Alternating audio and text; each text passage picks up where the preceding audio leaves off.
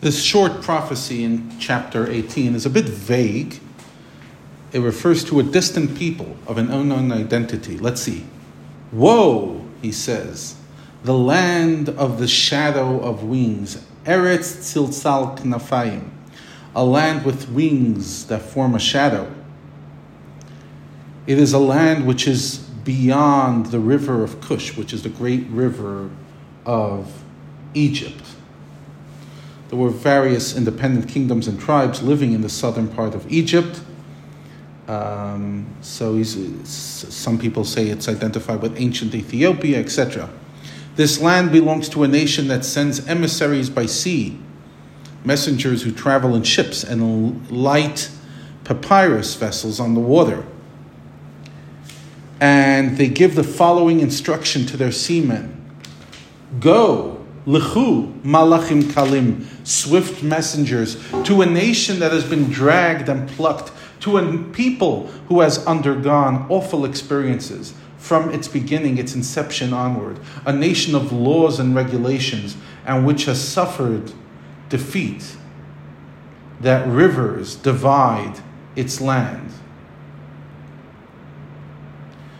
These emissaries will come from the ends of the earth to announce the forthcoming events. And this verse actually we say on the uh, on the prayers of Rosh Hashanah. Kol Yoshvei Tevel. All inhabitants of the world, they say, and dwellers of the earth. When a banner is raised up on top of the mountain so that it can be observed from a great distance, you will see. And with the sounding of the shofar, you will hear. Hence the Rosh Hashanah connection. That's what their message was going to be. They're basically going to come and say, People, see what's going on. Notice. These emissaries will come from the ends of the earth to announce forthcoming events. All inhabitants of the world, yes, and dwellers of earth, when a banner is raised, with the sounding of the shofar, you'll hear it. Sorry, that's the verse. Okay, for so said Hashem to me, says Yeshaya. I will be calm and I will look alone quietly on my abode, observing the unfolding events, which are like clear light during the heat that comes after rain or like a dew cloud in the heat of harvest. You could just see the poetry here. Just imagination. Kitam pera chuboser gomel, etc.